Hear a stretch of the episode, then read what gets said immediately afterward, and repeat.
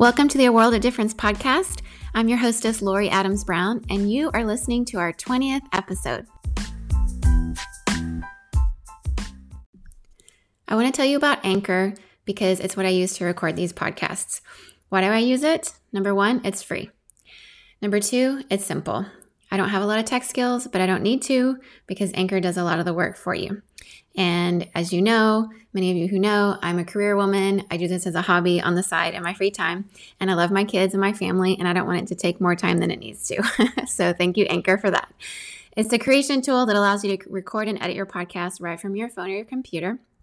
And so they also distribute it for you anywhere you hear podcasts like Spotify, Apple Podcasts, all the different ones. You can make money from it if you choose to with no minimum listenership. And it's got everything you need to make the podcast in one place. So I would encourage you to download the free Anchor app or go to anchor.fm to get started.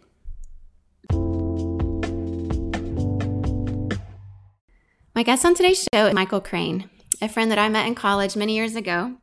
He became friends with my husband, Jason. And then, incidentally, because I don't know, life never works out this way, it seems, but it did in our case.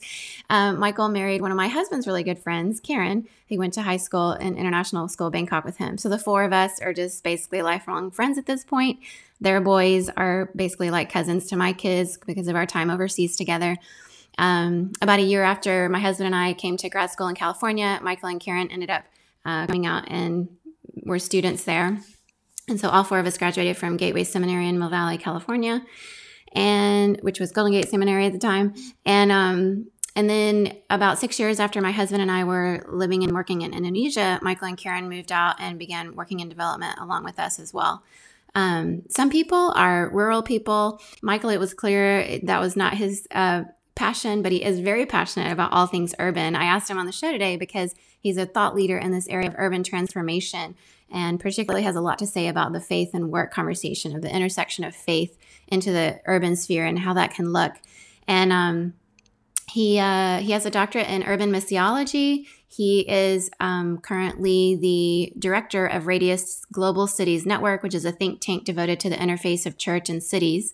He's also a professor teaching at a couple different grad schools. You know, I think his love for all things urban came from his just upbringing. So here on the podcast, we have people on the show who are you know different but also people who want to make a difference and michael would really qualify as both he was raised born in taipei raised in singapore kuala lumpur and manila um, and uh, he has an mdiv um, master's of divinity and also a thm from gateway seminary he um, he's written several articles co-authored and authored a few books including sowing seeds of change cultivating transformation in the city he also um, co authored a book with my good friend Linda Bergquist, who I know a lot of you know and love, who's also a thought leader in this whole conversation of urban transformation here in the San Francisco Bay Area. The book is called City Shaped Churches Planting Churches in the Global Era. He also co authored a book with my father in law about Asian Christianity. And a lot of the conversation in um, you know in church history is often just more about the western church but a lot of the church that spread throughout asia um, even the Eastern Orthodox Church gets, you know, only brief mentions. So they've co-written this book, um, Michael, along with my father-in-law, Dr. Lamont Brown, called "A Brief History of Christianity in Asia." And um, Michael's on the show today. Thank goodness uh, we were on a similar time zone. It's unfortunate that COVID has kept he and Karen and the boys in the states for a little while. They're waiting to get back to the country where they normally live, um, but it did allow us to be on a somewhat similar time zone today for this conversation. So, uh, welcome to the show, my good friend, Michael Crane.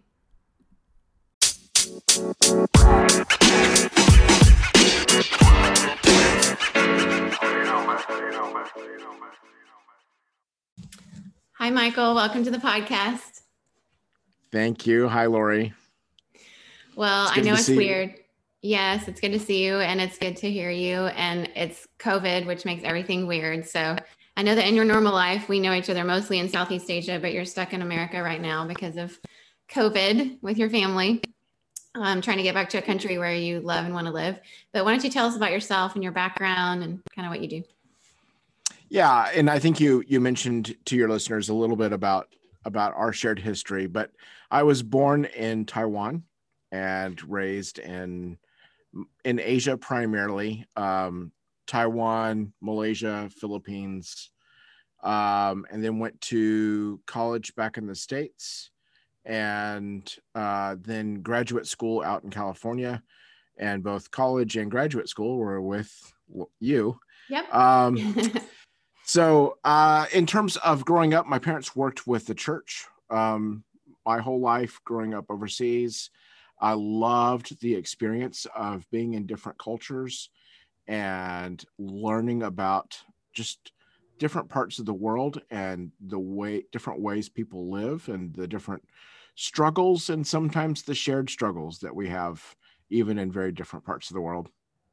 Uh, went to college uh, thinking i was going to do graphic design and uh, i think through a a spiritual event of of really christ calling me back to himself uh, that took a big change to wanting to to serve uh, serve in some way, um, serve in ministry in some way, and that developed over time into a, a serving in ministry in a cross cultural setting. And so uh, currently, um, I teach uh, in four different graduate schools.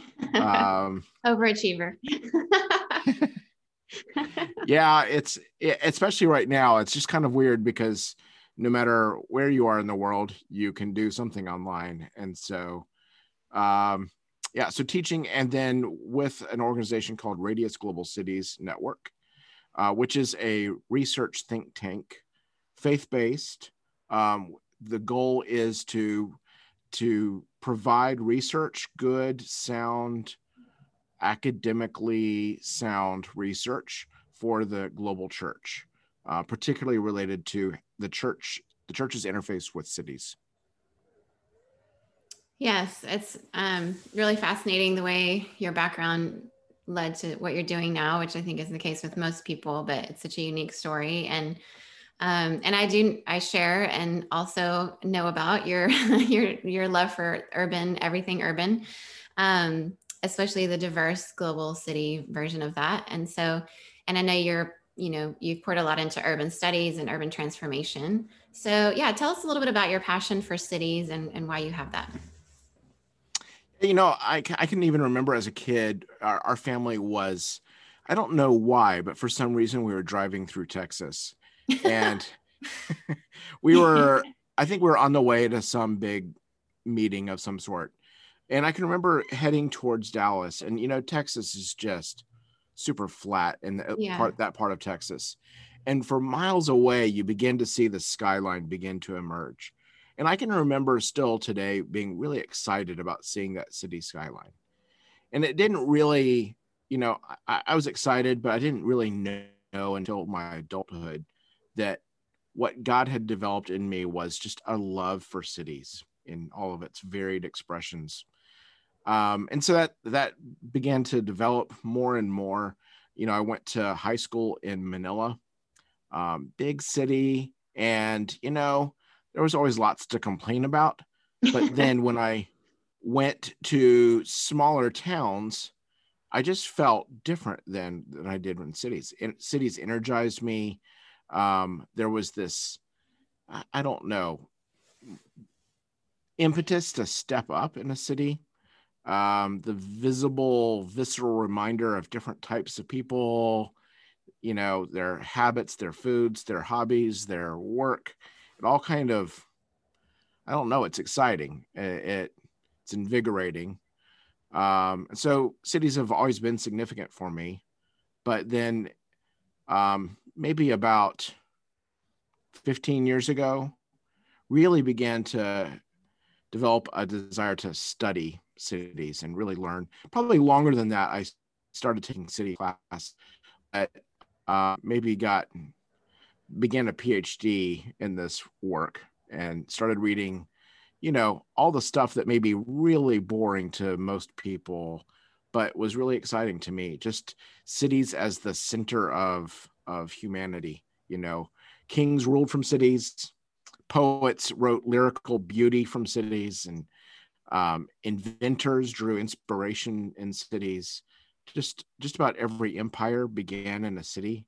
It was a city that was a bit overly ambitious.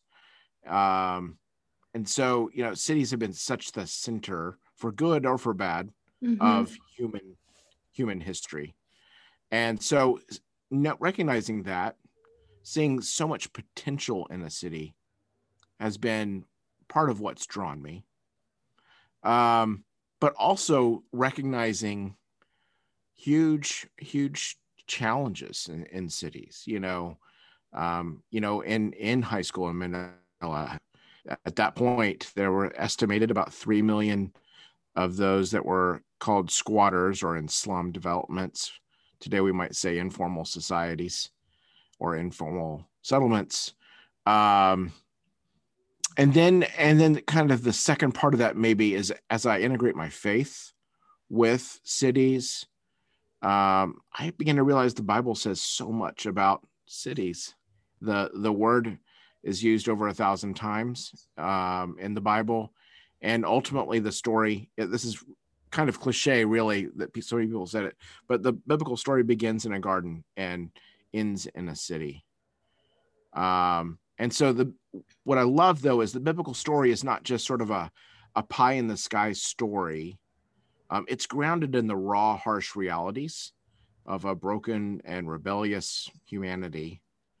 Um, human rebelliousness is contrasted with a god who is always good and always loving.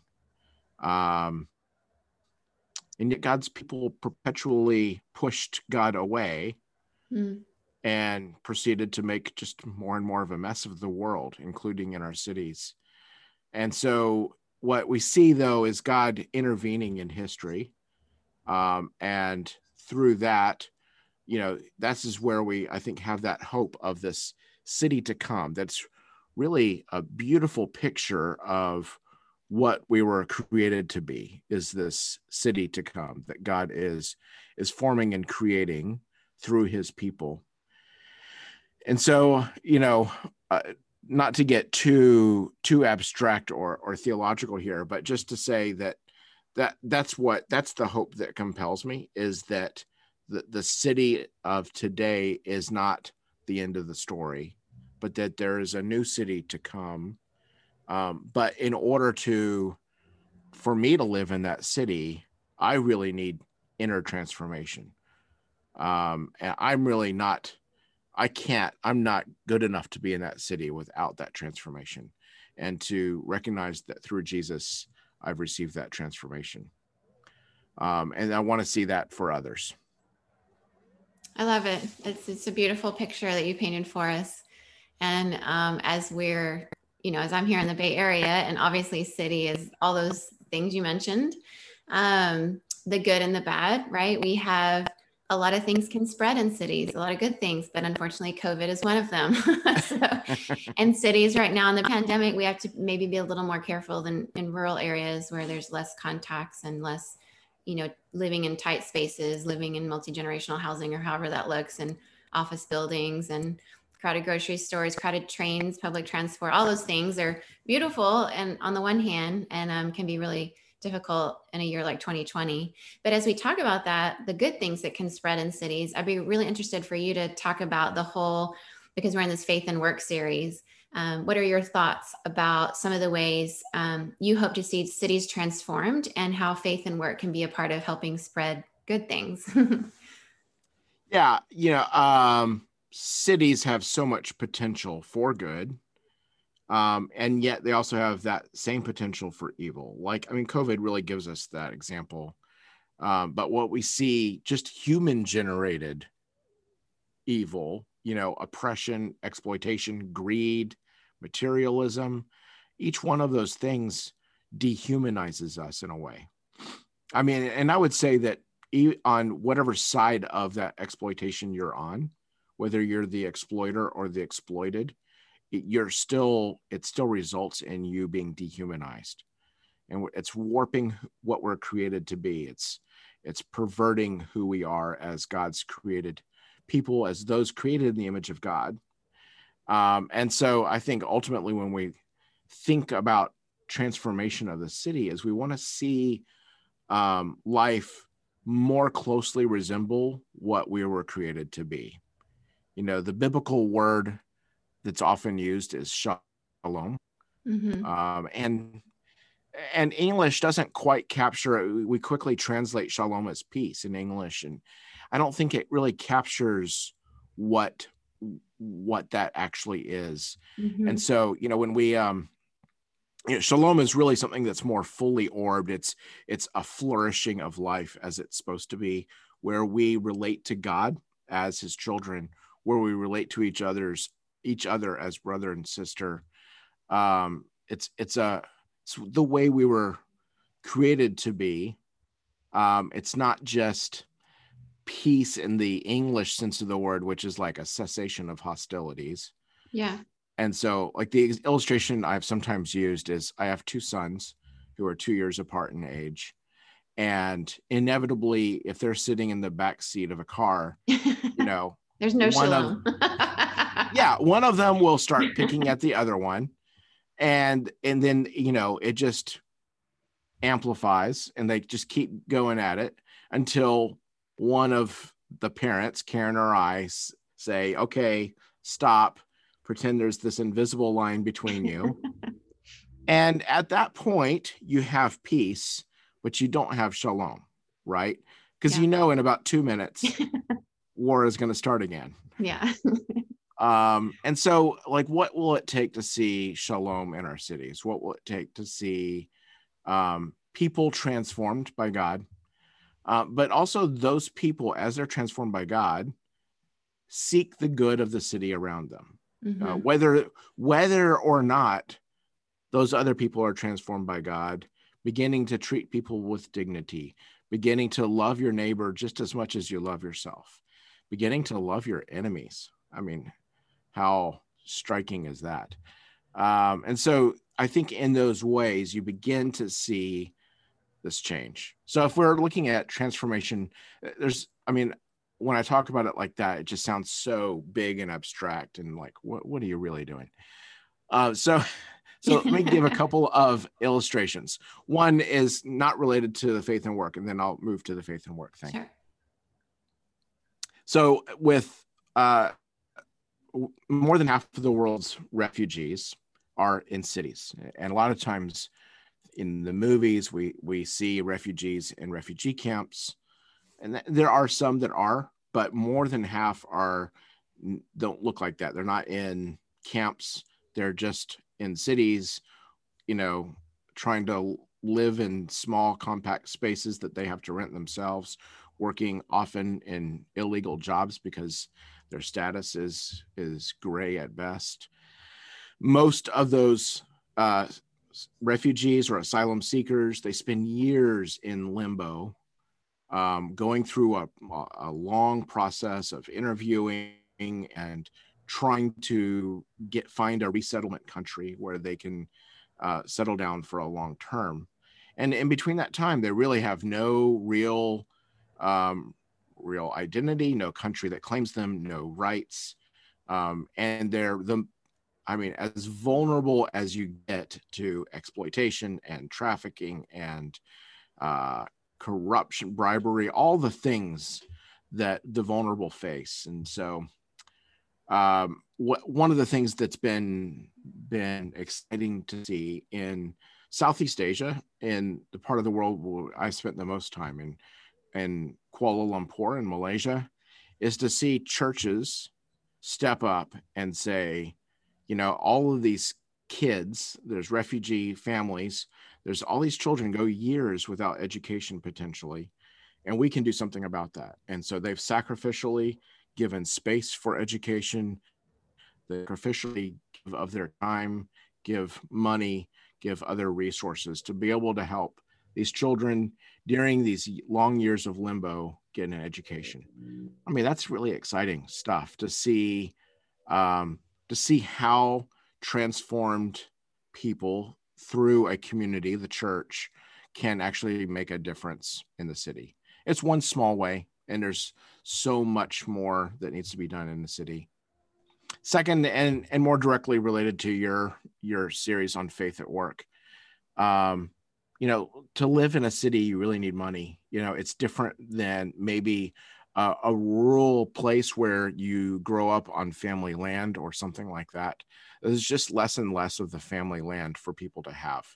Um, there's not enough farmable land for for people in most places in the world. And so people end up in cities. And to be in a city you've got to pay rent and you've got to pay bills. And you know one fee after another it takes money. And to get money you have to work. And so working and city life are just go hand in hand. That's there's there's no separating the two. And and so part of that then is to recognize that if this is so much a part of city life then to think about transformation in the city we've got to think about how do we engage marketplace? How do we engage work and what that looks like? And so um, I, I think we've we've got I, i'm excited that you're talking about this and um, I think it's a really important thing for us to think about as people of faith, um, because I think so. A work was um, work is a gift from God. It's it's actually there before the, the fall of humanity. You know, work is good. It's a good thing.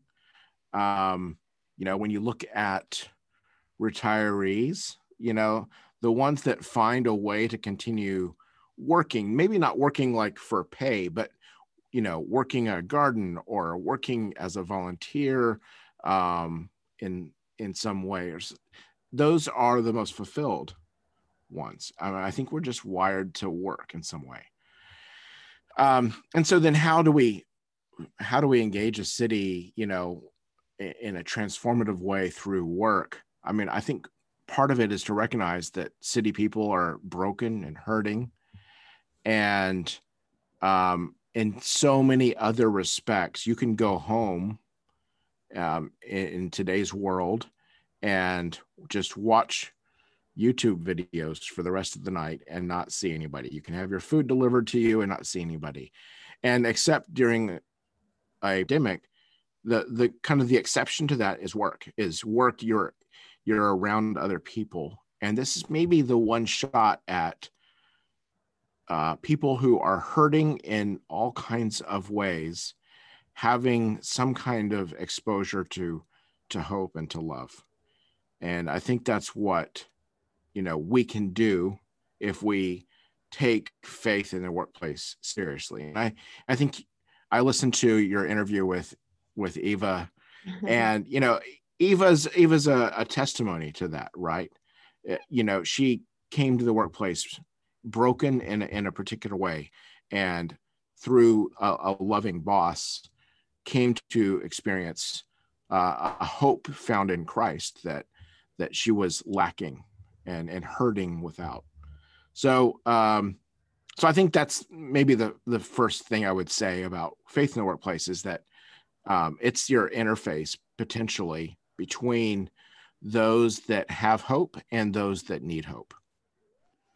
Yeah, I, I agree with, with all that. It's it is so um, short-sighted in the faith community for us to expect um, in the church, for example, um, one Sunday morning to be able to transform people's lives. People at work um, are around people for the most part five days a week in most situations, and like the urban setting and offices and things like that. And um, the frequency of contact with people is where a lot of the life change really happens. And if if people are really hurting, even on a Sunday morning in some of the larger churches, or you know, probably even worse right now if it's a digital church because it's harder to make connections um, you know somebody might have a 10 to 15 second maybe three minute conversation with you about what they're going through.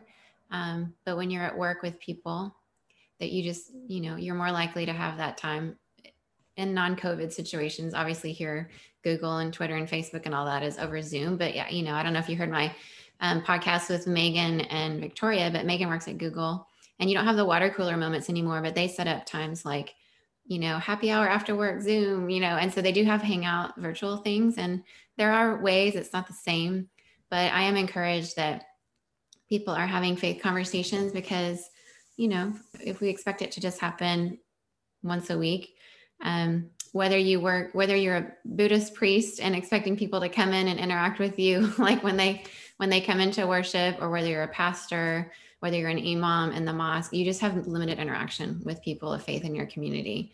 But right. Of course, those conversations at work are are more likely to happen often.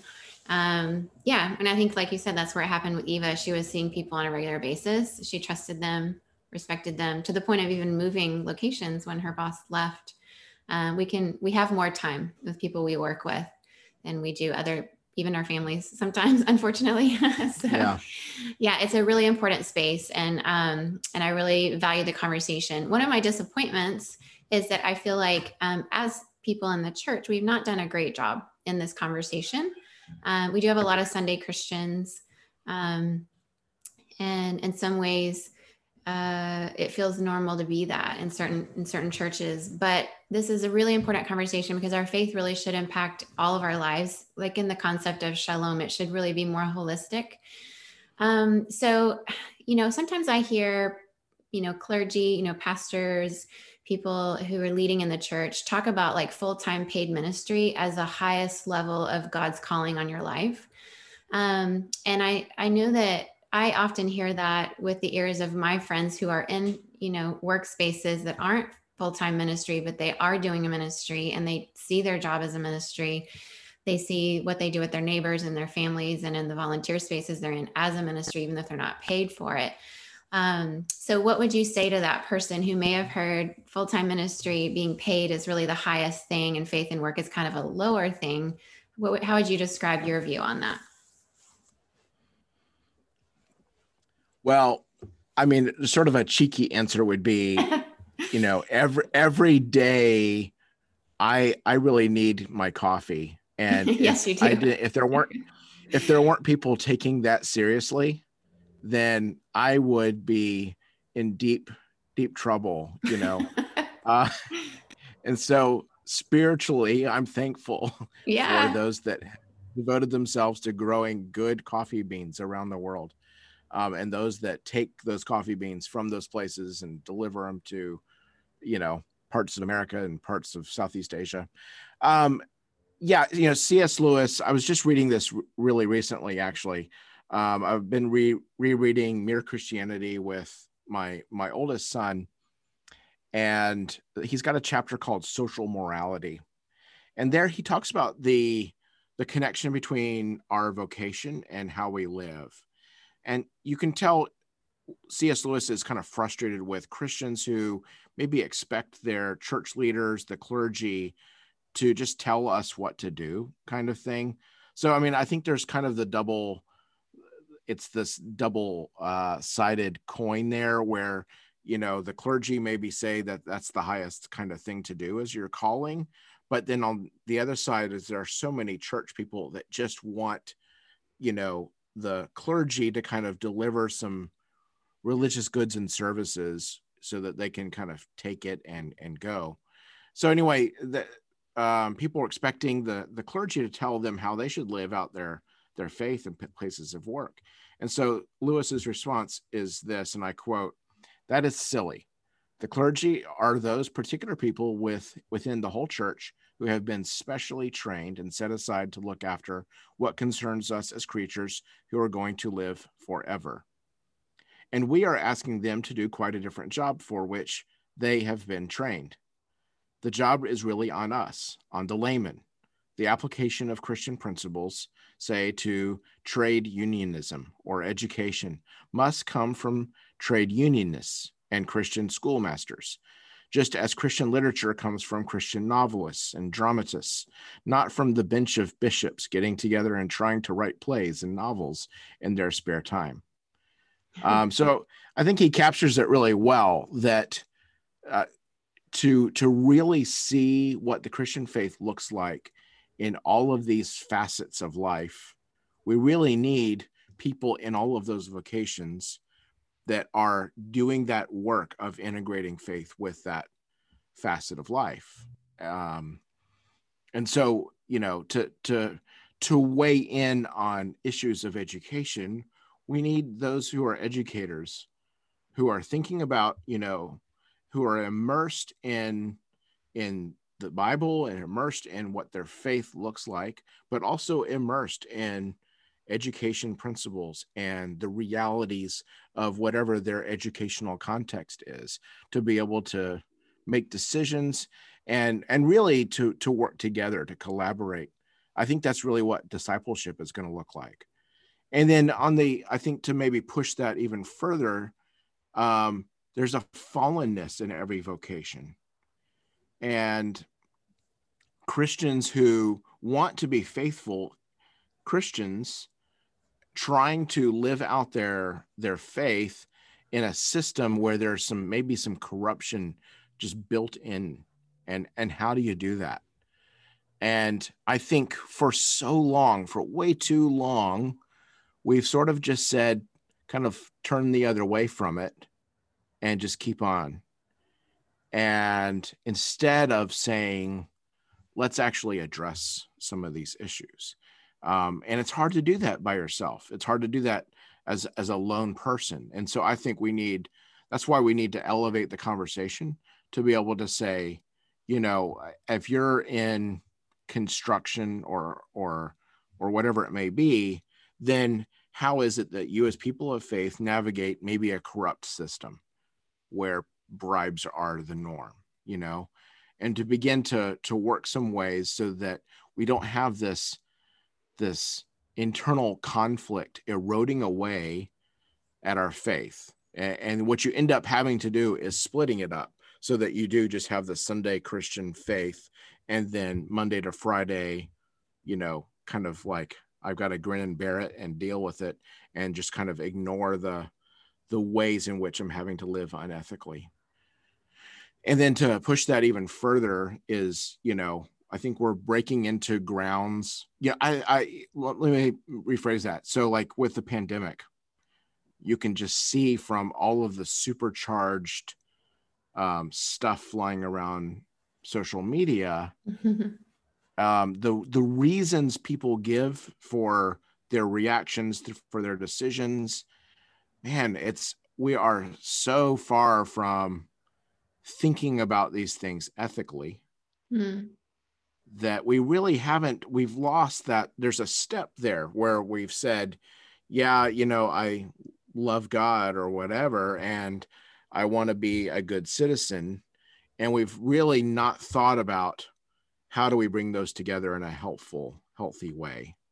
Um, but i think the christian faith compels us you know we are we are called to to live in this way in, in, a way that loves loves our neighbors that that prays for our leaders that that that serves the city that we're we're taken to even a city like in in the bible in jeremiah 29 where people the the jews are taken to babylon by force and more or less kind of enslaved there and yet they're called to seek the good of that city mm-hmm. um, and so, in the same way, no matter who's in control, for us as people of faith to to seek the good of those around us, to treat everyone with dignity, to you know, I, I heard Eva talking about, um, you know, just the just the getting the visualization of someone on Zoom rather than just sort of treating everyone as an, a work object changes changes how you see see work so in all those ways um, i could probably go on far too long about this but but to see to see um i think that intentional step and so for pastors then or for ministry leaders i think they need to change how they do think about each of the people in their uh, in their flock in their church is to say man you are representing christ as you go and what can I do to to help you? Um, a few years ago, I went to a, a theology of work conference um, through a kind of a global network called Lausanne, and um, one of the things that they were saying, and it was such a little thing, it was almost an anecdote kind of thing, but they said, you know, as a pastor, that you know, instead of having people come to you to get spiritual advice or whatever, go visit them in their workplace. you know, if you can. A lot of places that's not even possible. But, you know, having lunch nearby or something, and to get somewhat for the pastor to get a little bit of a taste of what everyone else in the church goes through can be a game changer in terms of how that pastor teaches and preaches and disciples um, the flock. Yeah. Anyway. Yeah, I love that advice. Um, I live by that advice when we're not in the pandemic. I'm not going to be Zoom bombing anyone, but that might be like a really bad foul move. Right. Yeah. There's a lot of things that are really only apply in a a non-pandemic kind of yes setting. indeed but i have had lunch at facebook and google and in singapore i would have lunch with people near their workspaces and it it is such a game changer it's really changed my perspective even on the expectations of having people show up throughout the week in different events of church. It's like if we pull people away from their primary relationships where they're trying to invest and change you know make a difference in people's lives if they're going through something where they're lonely or they're needing some spiritual guidance and we make them so busy with things at church that they don't have time for that. Like that's that's not working for shalom in our cities for sure right? We're supposed to yeah. be the salt and light is what we read about and that's a it's a really important role. We don't want to um, take away from that and I, I i, agree. That was, that's really good advice I really liked what you said too about our citizenship it reminds me of um, I don't know if you heard my podcast interview with our mutual friend Lisa Rodriguez Watson. She um, Nate had this quote. She's the head of Missio Alliance now, the national director. Yeah, and she had this quote on our podcast where she talked about like stewarding our citizenship. And you know, I think about that a lot now. You know, what does that mean, especially during COVID? Praying for our leaders, it's hard. Um, Dr. Sara Cody, who's um, in charge of our public health here in Santa Clara County, is the most loved and hated person. You know, it's a really hard job to keep people alive, to keep people healthy and safe. And there's a lot of unpopular decisions that have to be made. And then, um, you know, just in talking with different people who work in government, both on a, you know, local level in the city or on a state and national level, there are a lot of people of faith in our government. And um, it's just important to, we want people in those spaces, right? We don't want it to be, a completely just neutral and secular environment. One of the blessings for me of working and living in Singapore for 10 years is um, Singapore prides itself on harmony. You know, it's the most religiously diverse nation in the world. I know you've been there a lot too. And, um, and it, you know, nothing's perfect, but there is this really nice um, environment where people are free to celebrate who they are religiously. All the major religions are celebrated in their annual kind of special day. So like Christmas right now is really decorated for on Orchard Road, and um, Ramadan gets its decorations, and Diwali gets its decorate, all those kind of things. But it also provides opportunities for people in the workspace to just talk about that, even celebrate each other's holidays with each other, and and I really enjoyed that space of encouraging, you know, people just to celebrate. I think that religion is really um, in the American context, in this very hyper individualism, it can be seen as such a personal thing. But in my experience in Asia, yeah. religion and faith were so much more about family and community. Um, and that was always the lens through which it was viewed. And I just really appreciated um, that lens because it's something to be shared. Um, faith is not something to be kept just to yourself on a Sunday morning, right? It really is something yeah, absolutely. share. And, and if it's not a part of us at work, um, then you know it's not authentic in the ways it could be. So I, I think that's really important to to add. Um, but I do like I do think there are people, at least in the church space, that um, if pastors and clergy are really out of touch and they preach sermons, for example, on a Sunday, expecting people to do a certain thing, and there's a real disconnect on how that can look. I think people can get really demoralized. So I know that you have a lot of friends, even from your time in Asia, that are um, working not in full time ministry, but are in you know just regular jobs and companies multinational companies and things like that. And so um, what are some of the things that you felt like people were needing more as resources to learn how to do that better? What are some of the things you felt like people were asking for that the church really should address? Yeah it's a good question. And and I, quite frankly i think it's one we're still trying to answer. Mm-hmm. um, i think we're still fumbling through some of that so I wish I had more answers than mm-hmm. I wish I could say we've got this plug and play thing that yeah. is just perfect. Um, but it seems like so many scenarios are so different from each other. Um, interestingly, while there's sort of a publicness about your faith in the Asian context.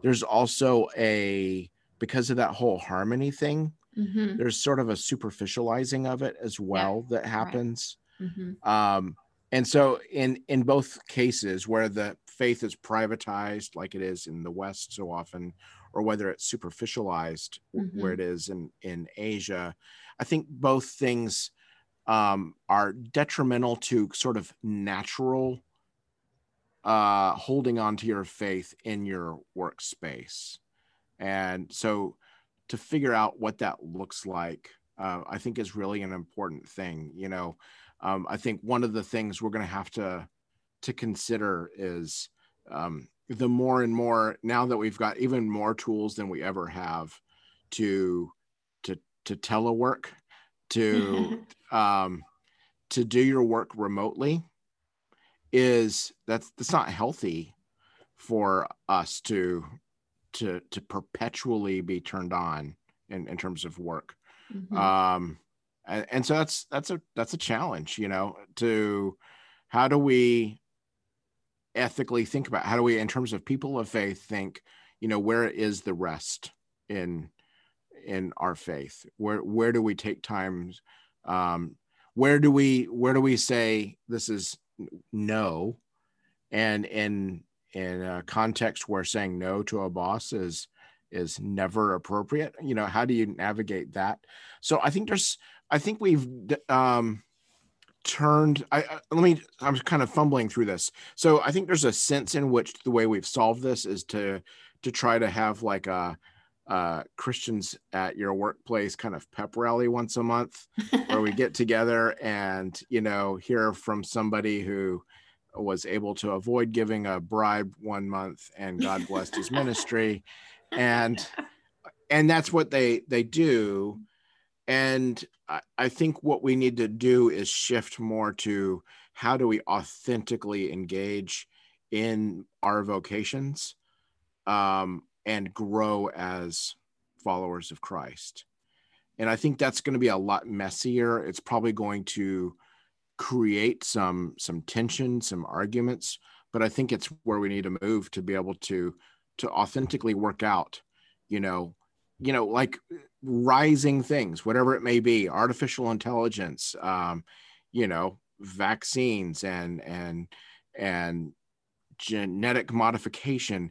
These are things that Christians and workplaces are having to to deal with mm-hmm. that I don't think we're even close to dealing with them as people of faith. And so um, all that to, I, I, I didn't really answer your question. So resources um, I, I would say probably the best resource would be to find a group of believers to walk together with and and read scripture together and try to navigate what it looks like in your particular job with your faith. That's good. And I'm also thinking about that person right now who who is listening and is, you know, gets all of it, is in total agreement, but they just they really have a hard time imagining themselves bringing their faith to work at all. Like they've just been so I, I go to church on Sunday and then I I don't know how to maybe they're in that space where there's some ethical things and they just they don't even know how to do it. Um, so what would you like give them in terms of advice or even a step one on where to start? Yeah, I mean, I think the step one would be maybe just to to think about your work as an act of worship and that doing your work well is is part of that right? And so think of that as part of your your spiritual life to if you're designing bridges to design bridges for the glory of god you know? Um and and then i think when you when you begin to do that when you bring god into your work then you begin to maybe just grow in your prayer life um begin to to talk with god throughout the day and then be available. And i think this was something that that eva was saying as well is making yourself available to people in the midst of that. You know you don't have to uh um you don't have to push your faith on others. But i do think you know we, we discipled a group of young professionals in in asia. And one of the things that almost across the board, all of them were dealing with was just the the viciousness of the work environment. Mm-hmm. So much backstabbing, so much of the the saying this to your face and then totally throwing you under the bus in the next moment. The kind of crawling, pulling each other down to get to the top, all of those things, man, it, it can just be a wrecking ball to a young, a young, a young professional, but mm-hmm. a young mm-hmm. professional who has a faith can it can be even more challenging because sometimes that gets mocked as well in the midst of that and so i think i think a big part of that then is to kind of retrain ourselves to say no you know the the work the office culture is not the culture that that i live by i live by a different culture that says i will love even the person who backstabs me mm-hmm. um, i will treat all the people i work with with dignity whether they are you know collecting the garbage or whether they are the person that works you know under you in the in the job or whatever it may be that you know and so i think just beginning to live those things out i think the if there's some verbal verbal witness to the faith that comes more naturally after those other things. That's really good really helpful. I'm sure a lot of people listening can relate to that. And um, it is hard. It is hard if um, sermons message series aren't addressing those very practical things for people on a sunday or there's no group for them to discuss it amongst each other like those are the things that probably make people not know how to bring their faith to work because of just the practical how and the you know let's let's find the verses in the bible that apply to those kind of things right like what does loving your neighbor really mean and, loving your enemies yeah. really mean that's really important and um yeah, I'm sure a lot of people listening to that can really relate. So um, I'm going to give. It doesn't make it easy though. No, no, it's actually incredibly hard. Yeah, yeah, I can't imagine how how hard that would be.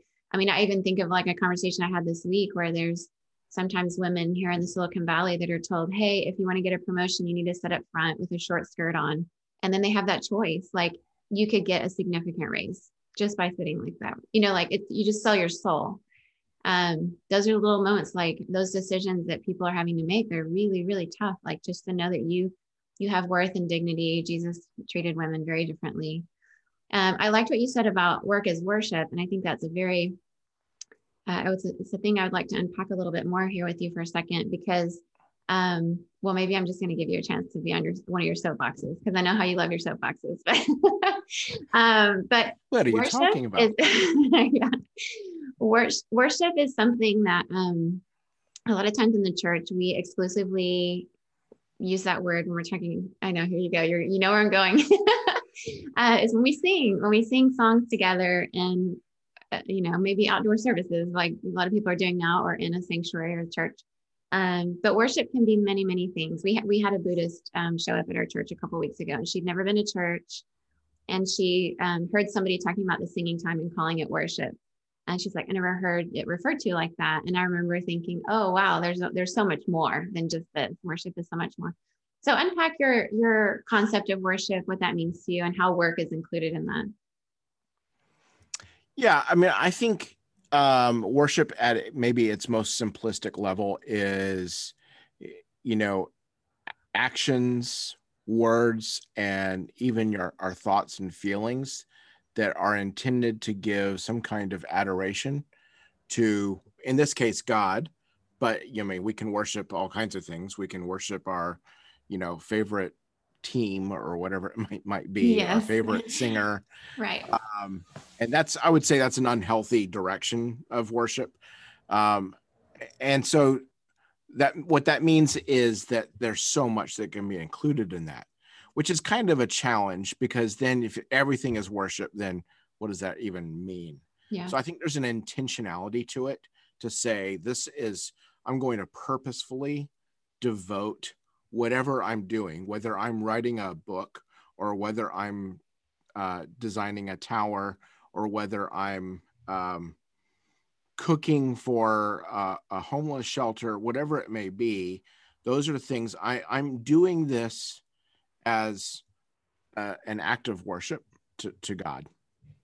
Um, and I think there's something um, there's something about corporate worship that that maybe is you know when we sing together, maybe read something together, or maybe pray together.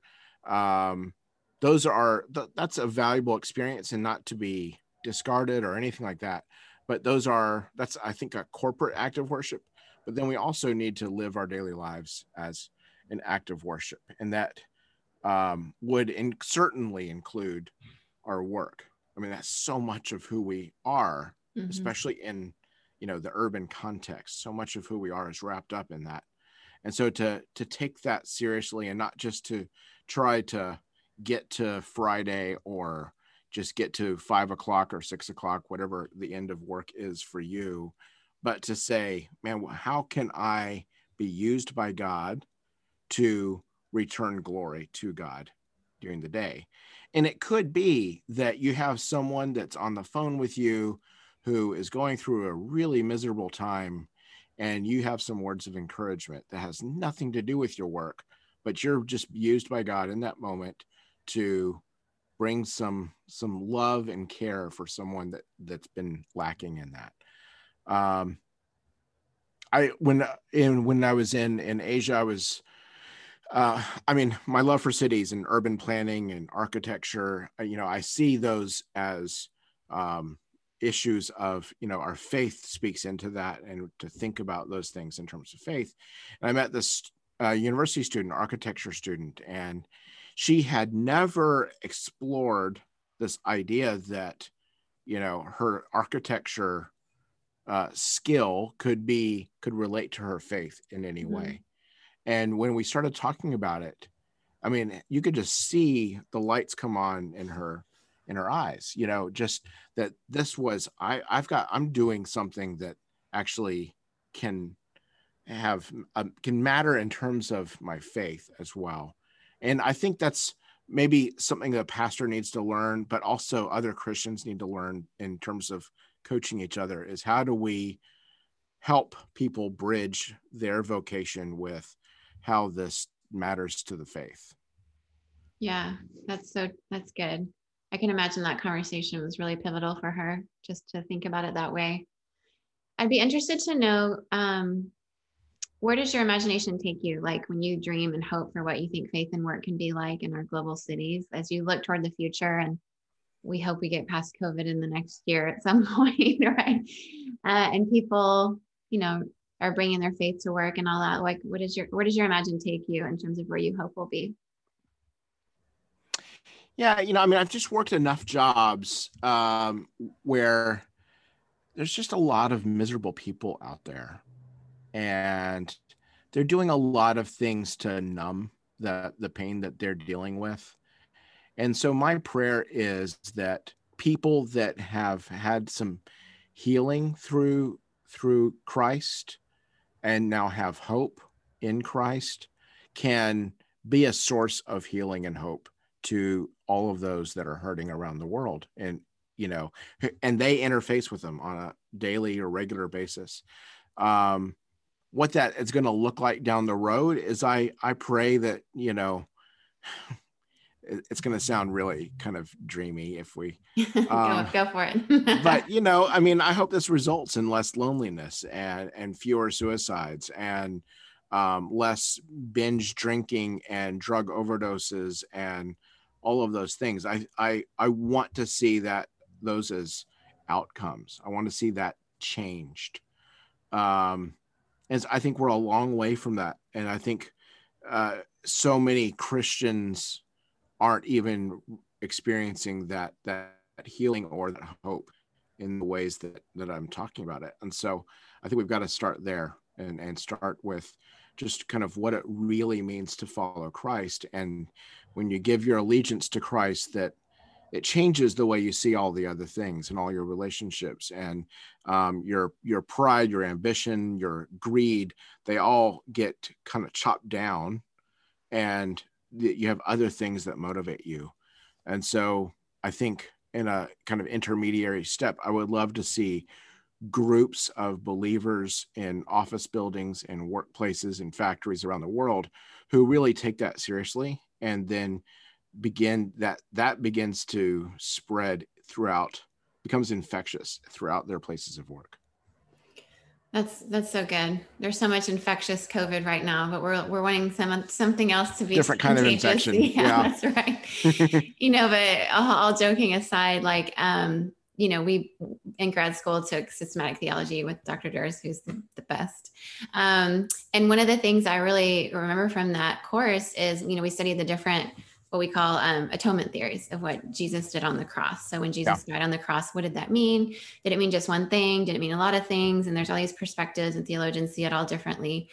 Um, and a lot of what we hear in evangelical culture in the US in particular is a lot about the substitutionary atonement, which is where Jesus in our place and that whole concept that he died for us and lived a life we couldn't live and he took our place, which is true. Um, but one of my favorite um, atonement uh, atonement theories is um, Jesus is healer. Mm. It's been one I've thought about a lot over the years. Maybe because my mom's a nurse and I, I grew up seeing a, a, lot of healing, you know, through medical care and volunteers who would come to Venezuela and, and we saw physical healing through doctors and nurses and medicine, but it was always a spiritual thing and a very prayerful thing as well. Like they weren't separated. You know, the gospel was definitely involved in all of that and and shared with words, but also with actions. And so Jesus as healer is, is kind of something I saw from such a young age. Um, and as we're praying for our planet right now and hoping for next year for healing and, and I think about people like Eva that I interviewed, you know, people that are Christians that are helping develop vaccines and people of many different faiths, or maybe even atheists that are helping us develop the vaccines. But that um, my belief and my prayer is that God is healing us through many different ways, um, healing us from our sin. Our sin is a sickness that we um, have within us that our world has a sickness, um, not just from the pandemic, but from sin and the way we've not treated the planet very well, not stewarded it well, like we were told to do in the beginning. Um, but that through that, Jesus wants to heal us on many, many different levels. And so I think one of the really beautiful spaces that God wants to heal is through through the faith and work to redeem work like you talked about uh, let work be what god created it to be where there's a passion there's a gift in us that even when we retire, we want to still do that. Like that there's something really beautiful and there's a healing that can take place that I think Jesus wants to do in us and through us. So yeah, what are your thoughts on all that? There's a lot there. Um, for for sure, I I think to I I yeah I think there's part of that is sort of actively thinking through how does my um, whatever you want to call it, salvation in Christ, how does that work itself out in my life? And I think there's so many facets to that that really need to be explored. And I think to to maybe reduce it or to not explore it is, is it hurts us. Um, and I think so. I mean, going back to that conversation about what it means to to worship through our work, I mean, I think it goes back to seeing how does how does Christ impact your life, and if if it's if it's really reduced down to um, I, have got a ticket to heaven after I die, it's really not going to change much about life now. Mm-hmm. Yeah. Um, but that that really is. Um, I, I want to be careful how how I say this, but uh, Jesus came in the flesh um, material presence.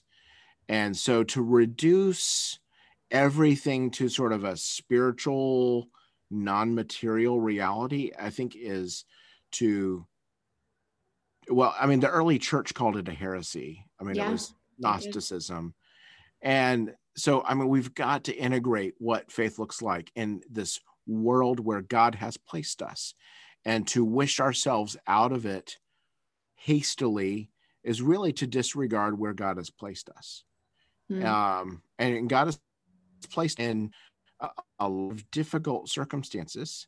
God, and, and we know God placed Jesus in the most difficult of circumstances to carry the the sin of the world. You know, I, I think um, to to figure out what that looks like is so imperative for each person and that's that's a huge conversation um, but i think we've got to move from a place in church life where it's just sort of business as usual to saying how do we have these these harder conversations about how we see everyday experiences? How do we you know in a in a work culture where someone can get a a boost in salary because of really a form of exploitation how do we change the work culture you know?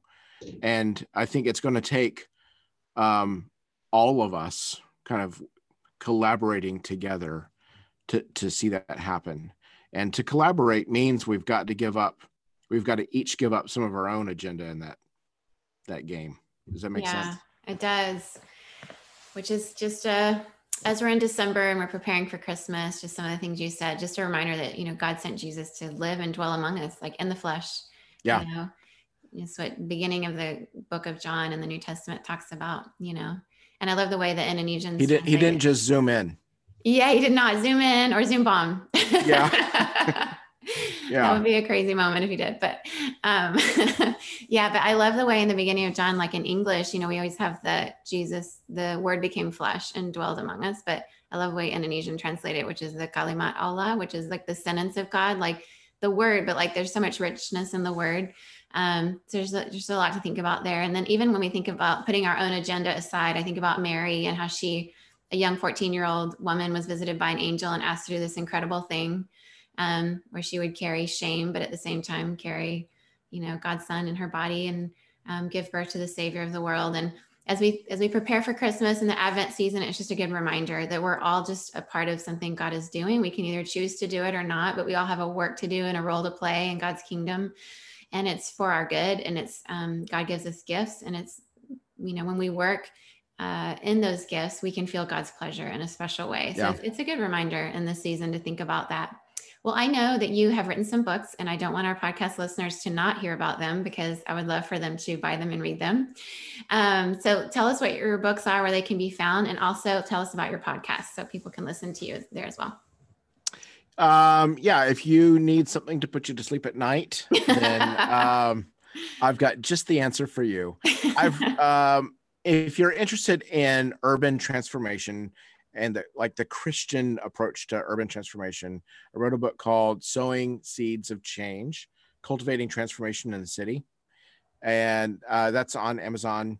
I've co written a book on urban church planting, starting churches in the city context with Dr. Linda Bergquist, um, who was gracious enough to invite me into that project. Uh, that's called City Shaped Churches. And that is also available on Amazon or Barnes and Noble. I think they're, you know, all those main places that you find books. Um, and then I co wrote a book on Asian church history with you, your father in law, with yep. Lori's father in law, Lamont Brown. Um, it's called A Brief History of Christianity in Asia. And that's partly I teach uh, church history in the Asian context and so many of the the church history textbooks uh, spend so much time on the Western development of the church and give very little time to the the church that went east as well as west um, from the earliest days of the church. And so I, I partly wrote that book or co-wrote that book to be able to have a supplemental textbook for my teaching. Um, so if you're interested in that, uh, that's also available on Amazon. Um, and then uh, the podcast that I'm uh, hosting at this point is called Mission City Podcast, and it is available in all the places where you see this one or hear this one. Well, thank you, Michael. You've given us a lot to think about today. And thank you for just imparting your wisdom and your years of experience and just definitely the, the many cultures that have influenced you and created the Michael Crane we all know and love. Um, and so, yes, read his book, go to his podcast, and thanks for being on the show today. Thanks for inviting me, Lori. I enjoyed the conversation and and loved hearing some of the other conversations that you've been having. And um, you've also had my uh, my brother in law in on one of the podcasts as well. Yes, so indeed. that's exciting. Um, anyway, yeah, thanks for doing what you're doing and for um, bringing up these important issues for us, uh, uh, people of faith, to to con- think about, to consider, and to be challenged by. Well, it's my pleasure. Say hi to Karen and the kids, and we'll talk to you guys soon. Okay. Bye, Michael. Bye, Lori. Well, I hope you really enjoyed that and it provoked a lot more thoughts for you around the faith and work conversation and inspired you to want to buy Michael's books and read and go deeper and read some of the journal articles he's involved in. Both he and I have contributed to an, a journal called the International Journal of Urban Transformation, which our friend Lisa Hoff was involved with before she passed away earlier this year. It's an incredible journal if you're wanting to learn more about urban studies and, and some of the thoughts going on around the world in terms of transforming cities. But also, um, like I said, Michael goes into much deeper conversations in the books that he's written. And I don't know, I just hope that today some of your your imagination was peaked in terms of what you could foresee happening. If there's anything that happened this year in 2020 is it was a reset for a lot of us. We're thinking differently about life than we did in previous years because of the situation, right?